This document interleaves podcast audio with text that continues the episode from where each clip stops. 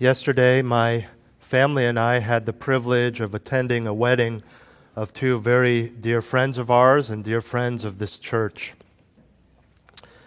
And something that many of you who were there with us may not have known is behind the scenes that there was no wedding coordinator. And so a lot of people came together, and behind the scenes, the night before, the weeks leading up to it, and especially yesterday morning before all the guests arrived, we all kind of pooled our resources, all hands on deck to make sure everything worked out well. You had the usual suspects who were doing their particular jobs, their giftedness, their training. You, of course, had the florist, the professional florist, who was assembling all of the centerpieces and the arrangements behind the bride and groom. You had the chefs in the kitchen preparing lunch for everyone. You had the wait staff preparing the tables and the linens. But you also had those who were not gifted in particular areas that were just serving, putting silverware on the tables. Even my three children got involved, putting place cards in all of the napkins for the various guests, setting up different water bottles and wedding favors on the chairs.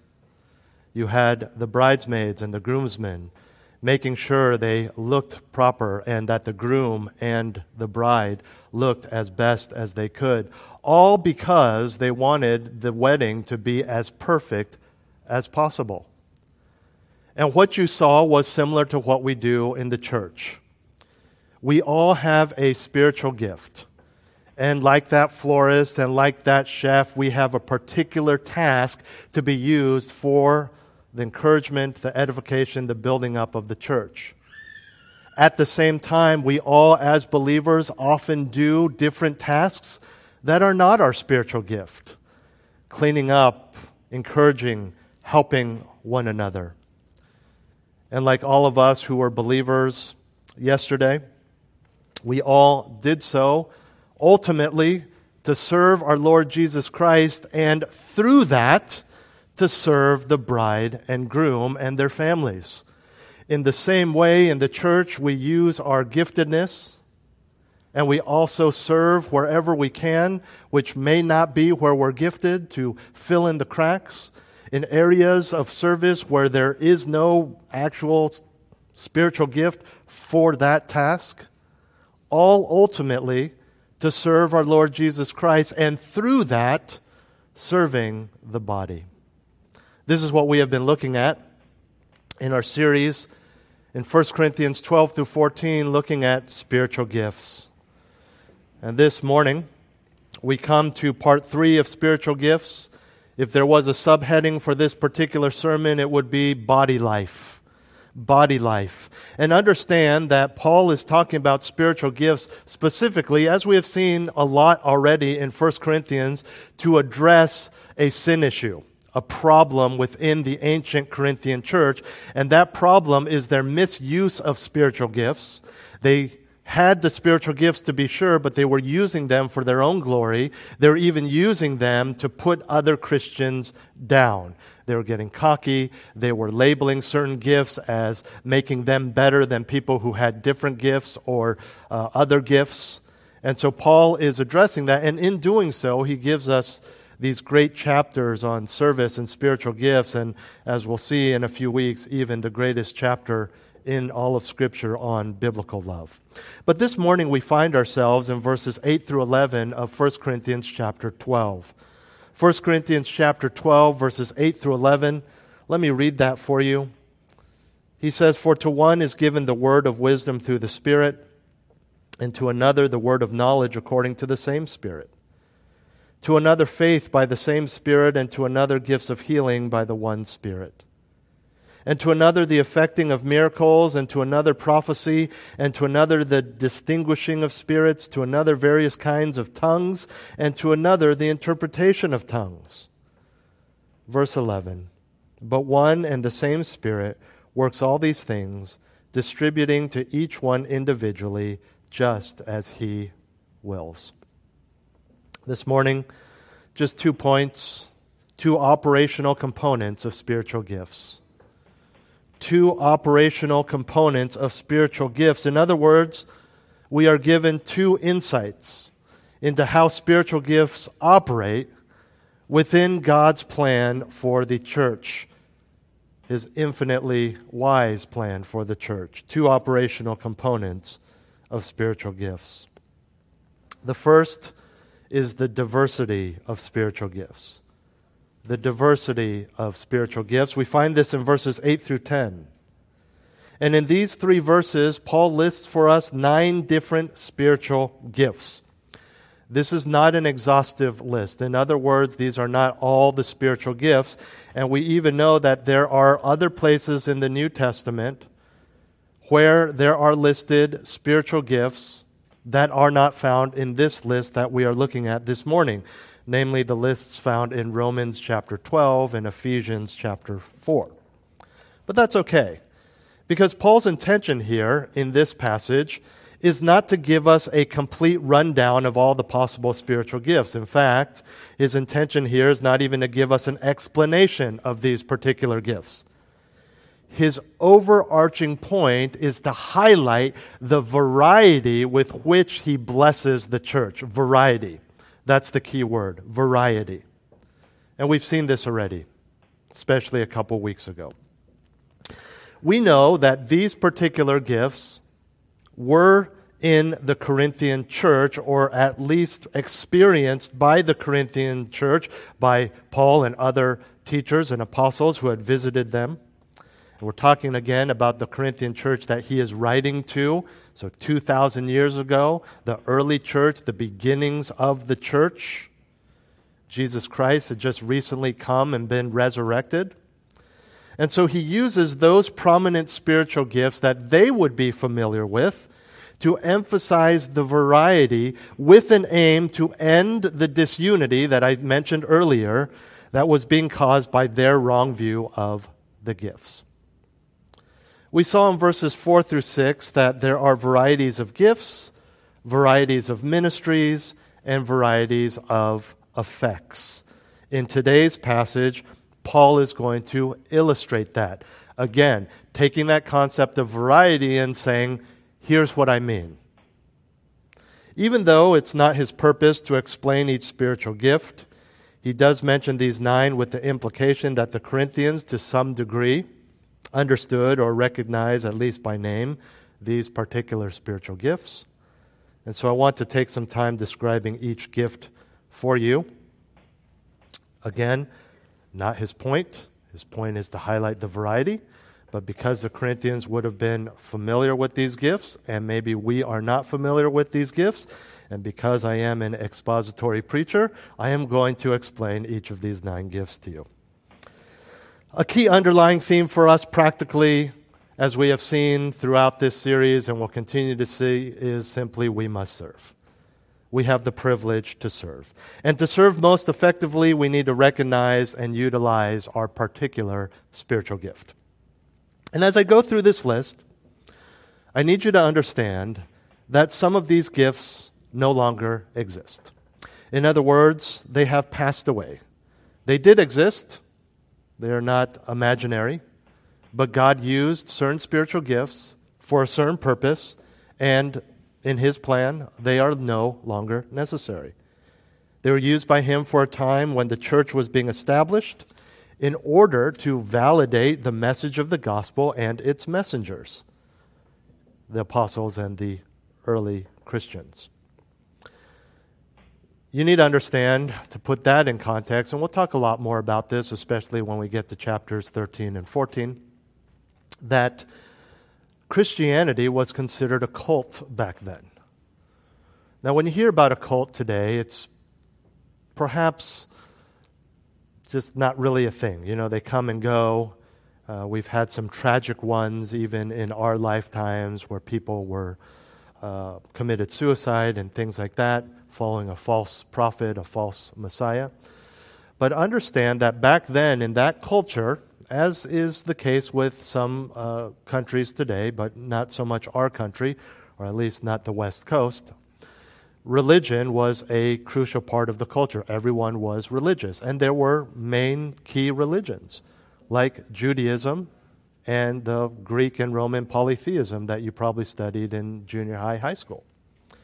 And so here's this new religion, and to top that off, the person that they are worshiping, many of them know about, and some even saw him die. And so it was a very strange religion to them. It was breaking through the mold of established religions. In fact, even trying to take a, a, a, an established religion that was thousands of years old, Judaism, and saying this is actually a continuation of this as prophesied in Judaism. And so people were confused. They said Christians were following someone who was dead. They called them cannibals because the, the secular world misunderstood the Lord's table, right? eating the body, drinking the blood of Christ, said these people are cannibals. They called each other brother and sister in Christ, and yet they would marry each other. And so, see, they practice incest. It's very strange. They're marrying their brothers and sisters. And so people were very confused. And so, why would we listen to you? As you're preaching, all of a sudden, for example, you say, Well, bring me your dead child who is now no longer dead. Now do you believe me? And so it affirmed what they were saying. It affirmed the power of God. It affirmed the reality of the gospel. So, with the establishment of the church, these are no longer necessary.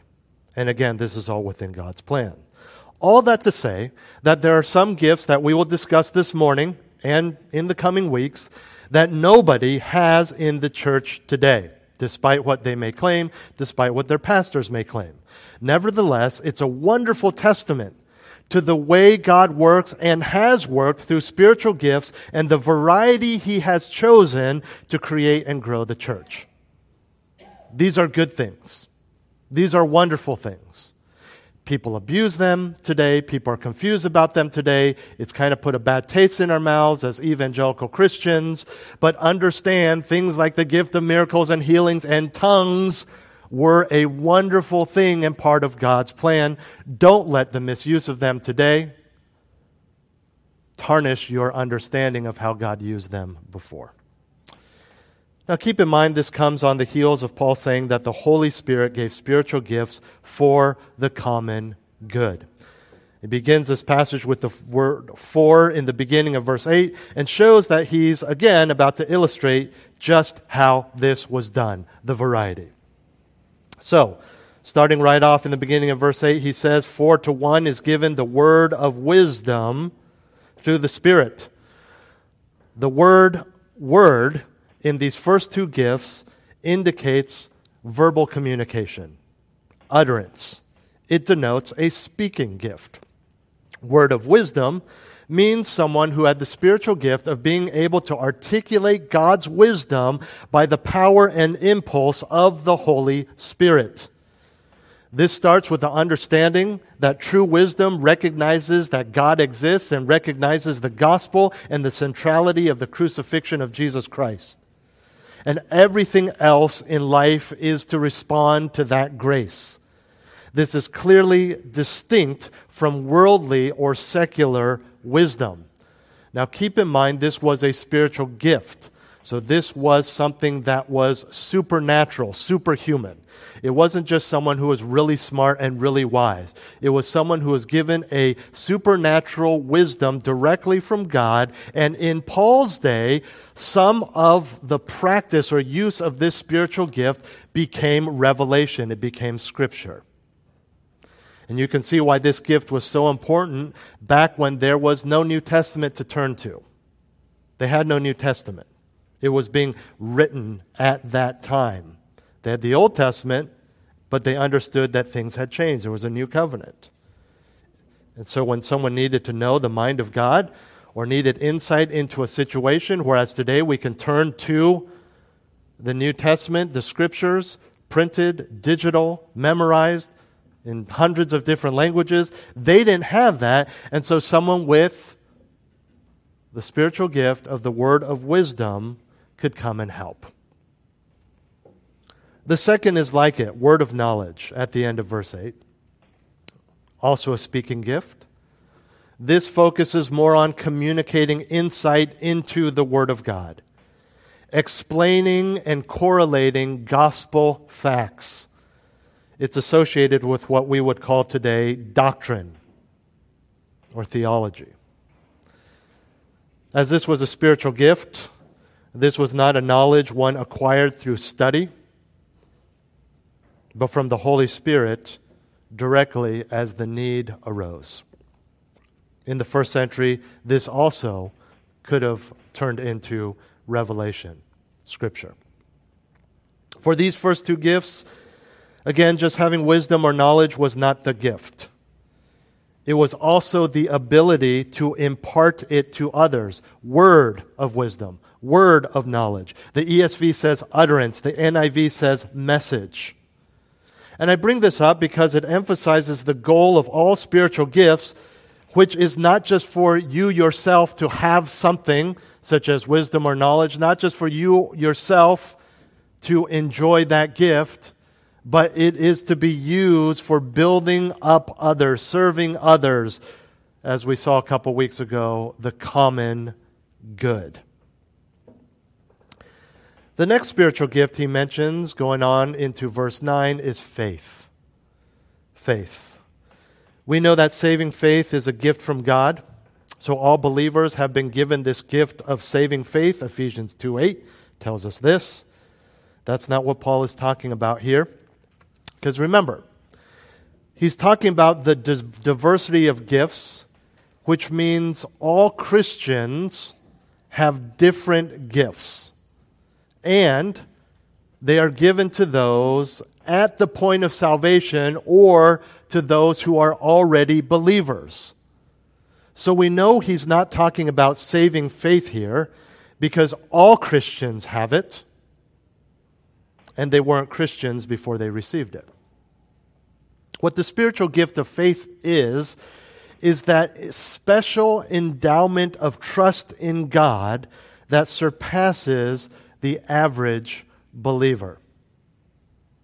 It's the kind of faith that in the midst of danger and even death or persecution of the highest order is so trusting of God that others are encouraged in their own faith just by being witness, and unbelievers testify to the reality of God. It is the faith that allowed people we heard of and have read about that sang hymns of praise to their God as the nails were being driven into their wrists as they chose to be crucified to die like their Savior.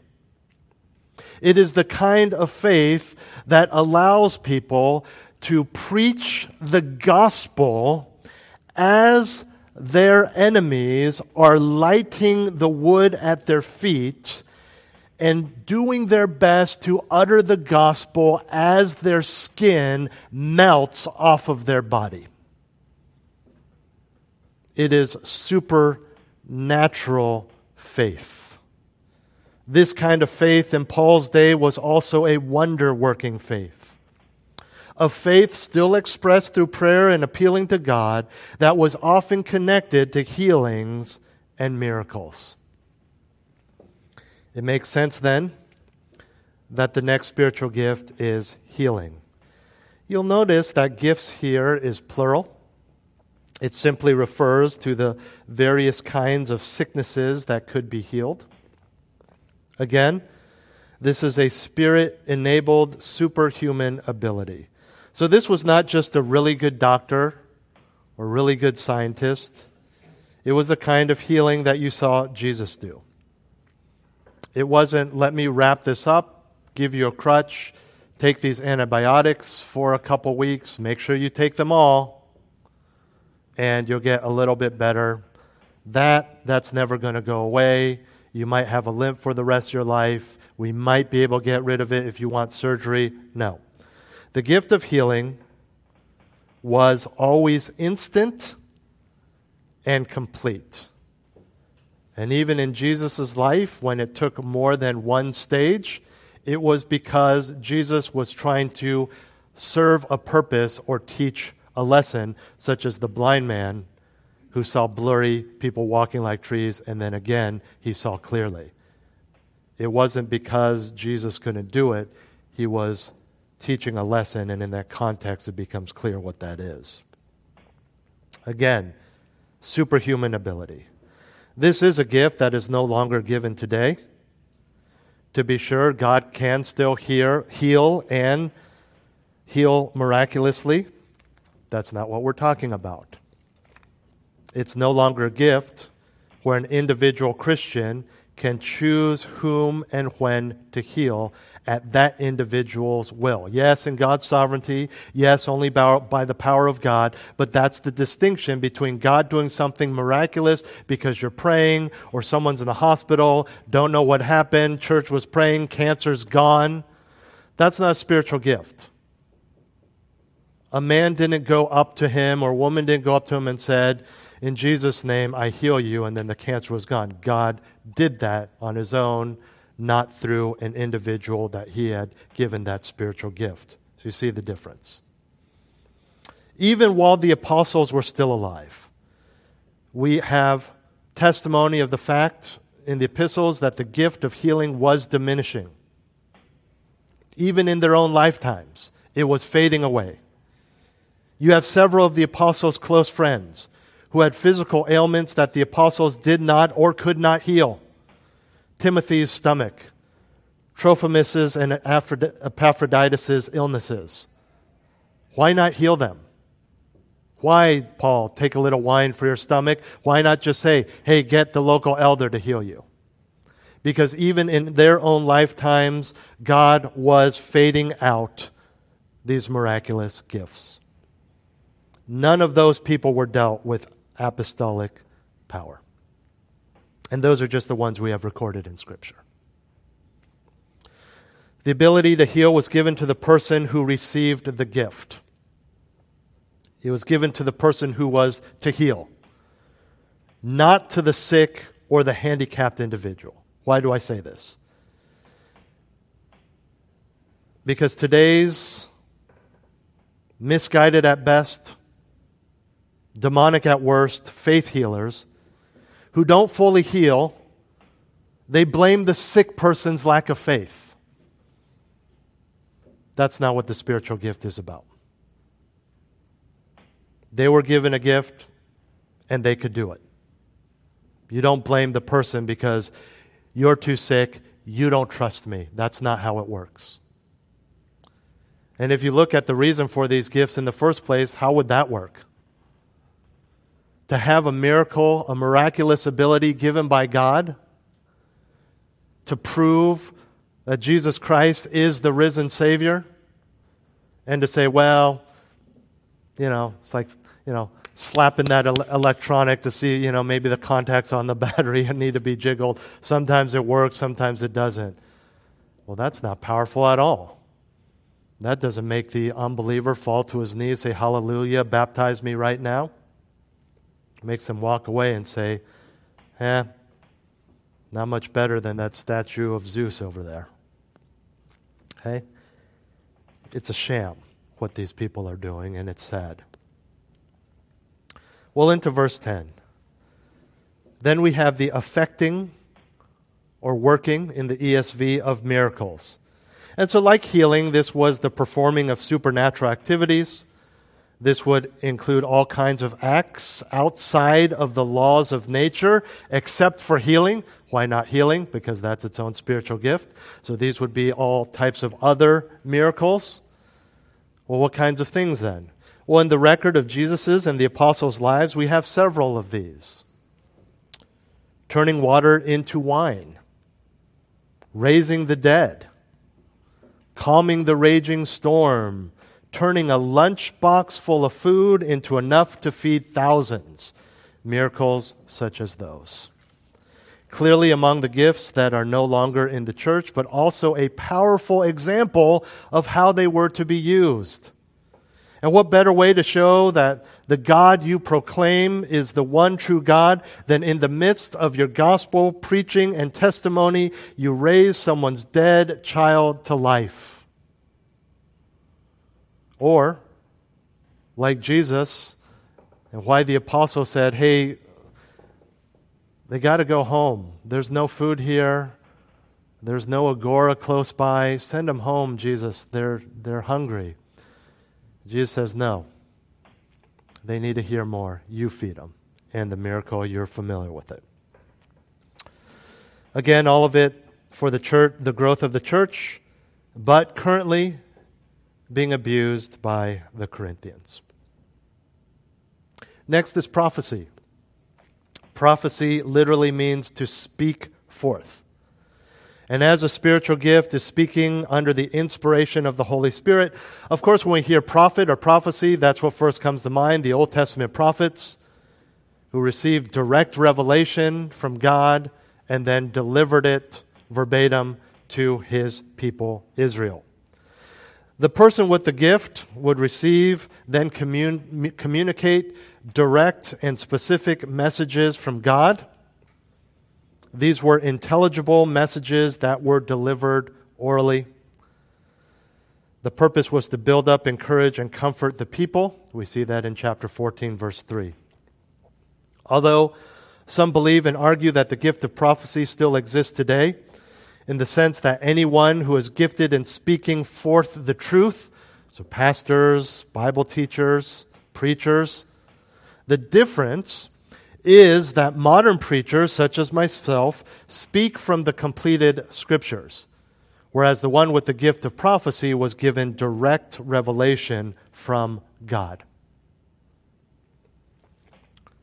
Next, distinguishing of spirits. This spiritual gift actually goes hand in hand with the gift of prophecy. It is discerning or determining whether something someone says is truly from the Holy Spirit or from somewhere else, namely a human spirit or his own mind, or even a deceiving evil spirit, which we have examples of in the New Testament and Old Testament. This gift would be a, a check on the one who is prophesying or claiming to prophesy. So then you had someone who had the, the spiritual gift of the discerning of spirits and can say, Yes, this is from the Lord, what he is saying.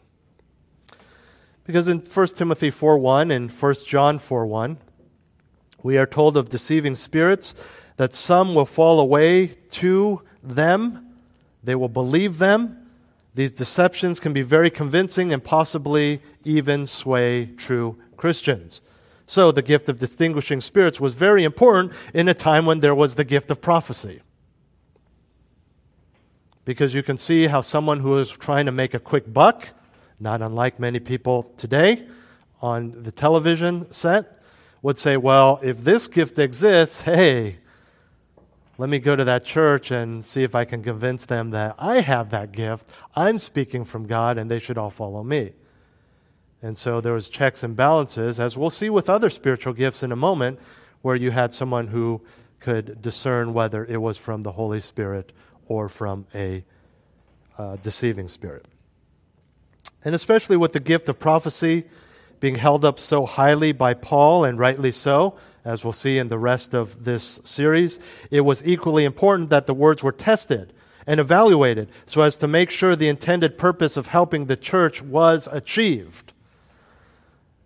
We need people with discernment today, but again, we don't need the spiritual gift because you can just say, well, let's see if what Pastor Roger was saying was true. Just click or open to the passage. Right? Again, the New Testament, the completed scriptures, makes a lot of difference for whether these uh, gifts are necessary today or not. Um, a lot of times people will ask, especially with the gift of tongues, then what is it? What are people doing today? And uh, to answer that, um, I remind you that we do have a Q&A every few months. You can submit that question if you like. I have an answer, just not uh, no time today for that. Okay. As a side note, as I mentioned, this is a good reminder of the need for discernment today but also a good reminder of the power and allure of deceiving spirits. With the way the world is today, really, we don't need a demon to try to sway us. Our own sin can crave the, the allures of the world as it seeks to conform us. Why deceive us into following a false Messiah when it is enough that we just follow the checkbook or whatever it may be, the popularity? Our next spiritual gift is the gift of tongues. Probably the most well known, yet most unknown of the spiritual gifts. What in the world do I mean by that? It's the most talked about in the church today, especially among those we call charismatics, but unknown in that what most are talking about is not actually the gift of tongues if you compare it to what the scriptures tell us. Again, we'll get into this more in uh, chapter 14 because Paul directly tells them how the gift of tongues or any of the spiritual gifts were to be exercised. But the gift of tongues was the ability to speak natural human languages, not gibberish, not ecstatic verbiage. What I mean is not going into a trance, eyes rolled the back of your head, you start rolling on the ground, and in some sort of emotional flood, just speaking gibberish. This spiritual gift was to be done under control. It was not to disrupt a church service and not to be exercised if there was nobody there to interpret. If you have ever witnessed someone claiming to speak in tongues, especially in a church service, you know that immediately they have violated those two. I'm not making this up. It's clearly stated in chapter 14. Interestingly, this is also the spiritual gift that the Corinthians are most abusing, much like today. Except today they aren't really practicing the biblical gift of tongues. These people actually had the gift of tongues. The people doing it today don't even have a close imitation of it. And I do want to make a very clear side note.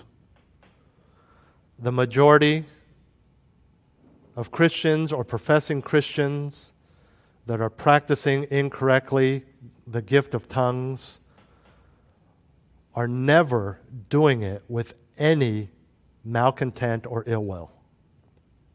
They just don't know. That's what they have been taught. That's what they believe.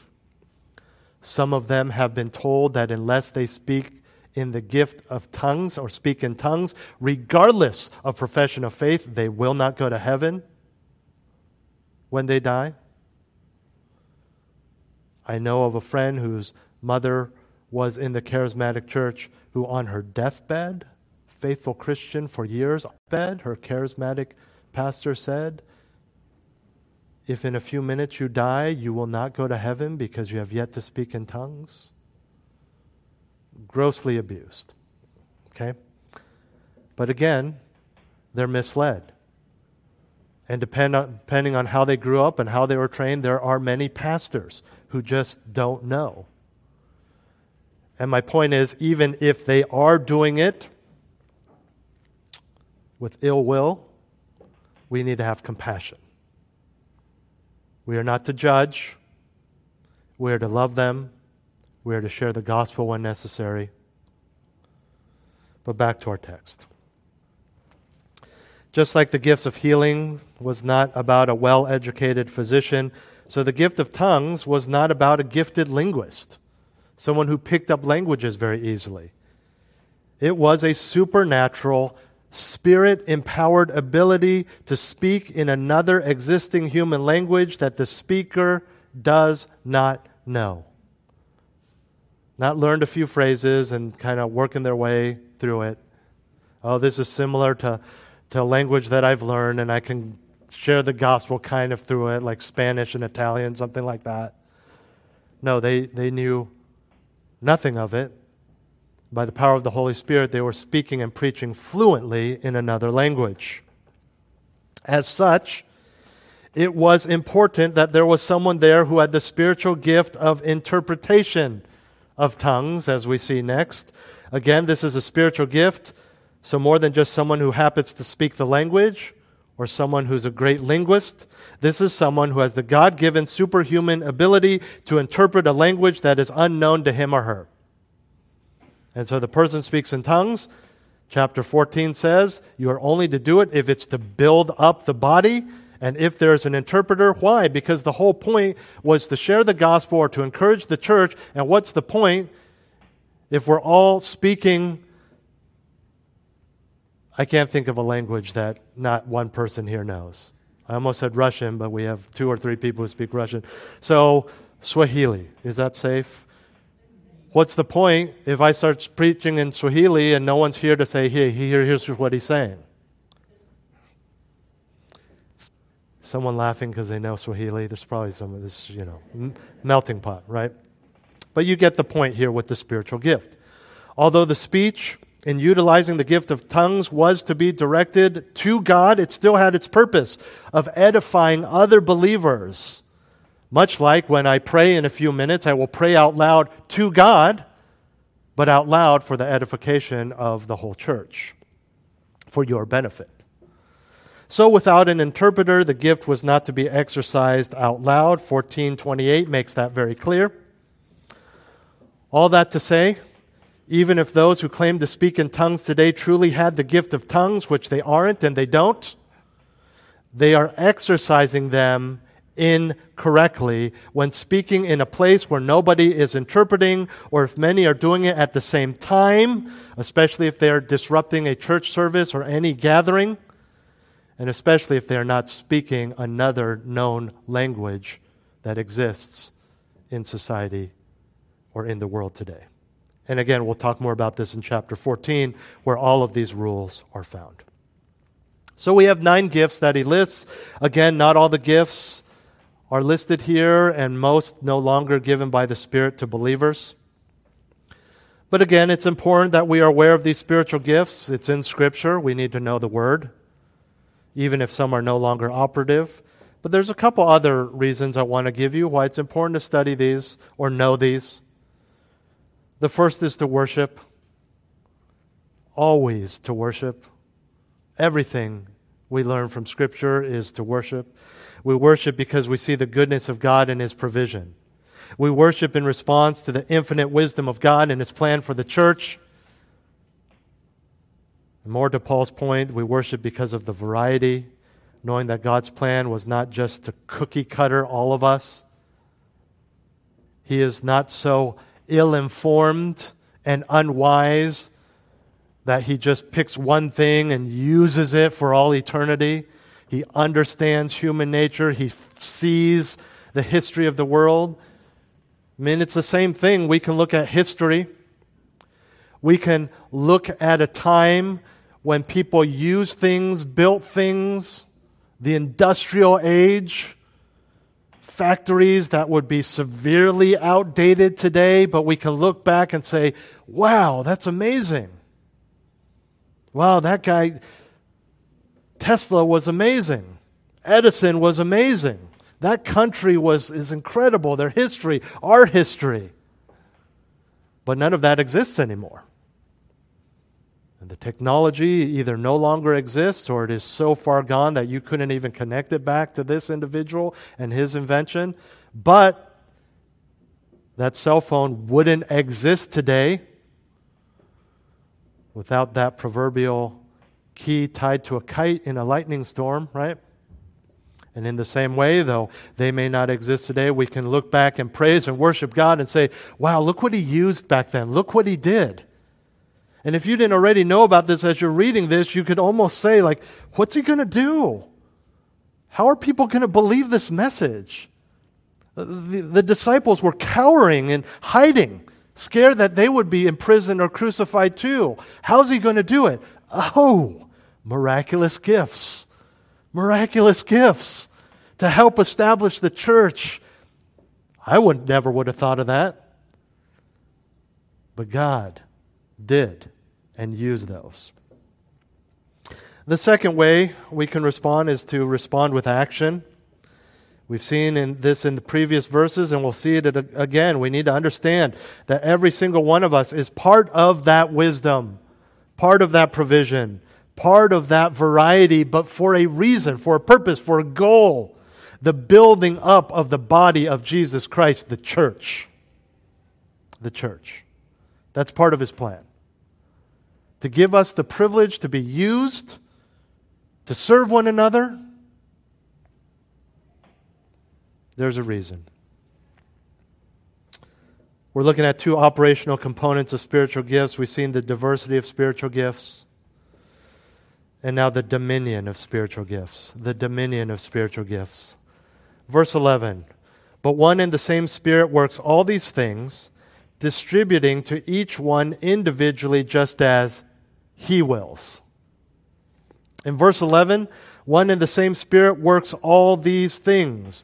The same Spirit who gave, gave one gift to one person and a different gift to another, borrowing the vocabulary of verses 9 and 10, works these gifts in the church.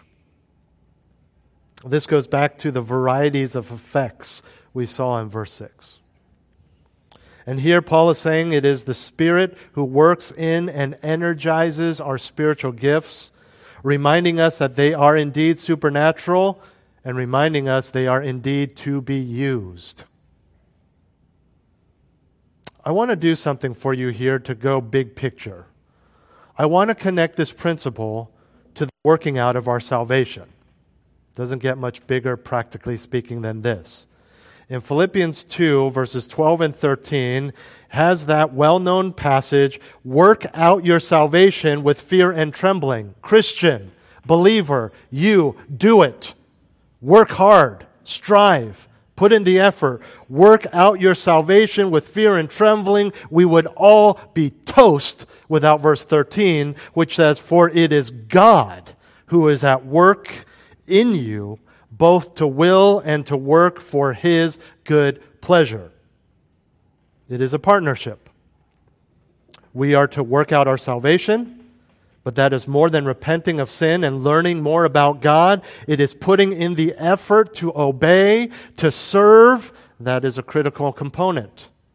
And what Paul tells us in Philippians is that we must do our part, but it only works because God is working through us for his good pleasure.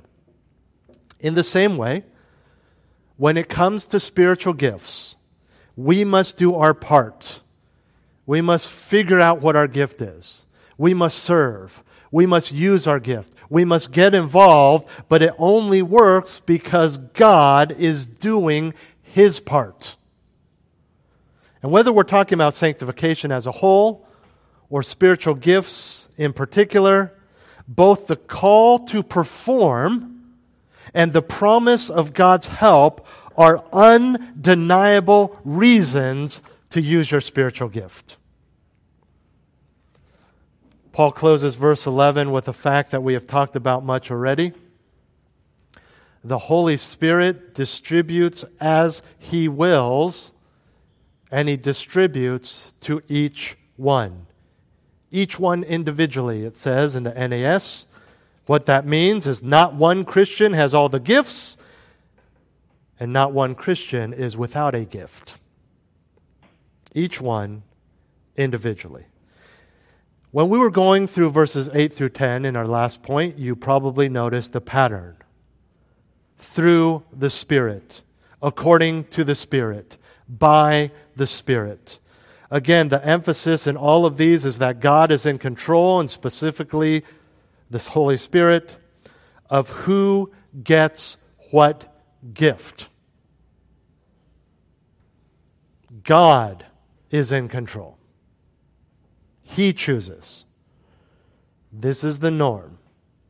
He does not sway from this. He determines, then he distributes and then he empowers. We've seen all of these truths before. And again, at the end of verse 11, just as he wills. What does this mean? The distribution of the gifts as he wills is positively a cause for worship, a cause for gratitude, a cause for praise, and negatively, no place for any complaint, any envy, or any boasting. Because he gives as he wills. It's his choice. And so, with that understanding, and that's key, you see, to what Paul is addressing with the Corinthians. This is why he keeps focusing on the variety and the sovereignty of God. He's basically saying, What are you doing? Bragging about your spiritual gift and making others with a seemingly lesser gift, less miraculous perhaps, less public perhaps, and making them feel like a lesser Christian. You didn't choose that. You didn't earn it. And even within his sovereignty of giving you that gift, now you're abusing it by getting cocky and boasting and making others envious because of your words. Not because of their own sin, because you're telling them they should be envious. And so you see in the context why Paul keeps emphasizing these things. Same thing for us. We shouldn't be envious. We shouldn't complain about our spiritual gift. We shouldn't complain about others' spiritual gifts. And we should be humble. And you understand that within the Christian life, what humility is, right? Considering, considering others more important than yourselves, considering others' needs in addition to your own. We have the perfect example in the Lord Jesus Christ. Ah, but there it is the perfect example of the Lord Jesus Christ. We see his hu- humility not just in the crucifixion. We see his humility as recorded for us in three and a half, three and a half years or so of ministry in which he came not to be served, but to serve. Humility in the Christian life, humility in the Bible, in other words, humility as God has defined it for us and expects of us, is undeniably connected with service. To not serve is the opposite of humility. Because why don't you serve? My comfort, my time, my money, my car, my presence, my I, I do what I want. Service is others. Service is often ungrateful. Service costs money and way more important and valuable time, which you can never earn back. Time and money that the people you serve may not recognize or care about. It takes great humility to serve, and service will instill in you even more humility. But it's a wonderful thing because we get to be Christ like, and then you will get to a point where you're so humble in service that when you start removing from your mind our world's fascination with accolades and self uh, self entitlement, when you can do that and you just give yourself of others, almost like getting knocked, having the wind knocked out of you, whipped back against the wall, filled with incredible peace and joy. Then you figured it out.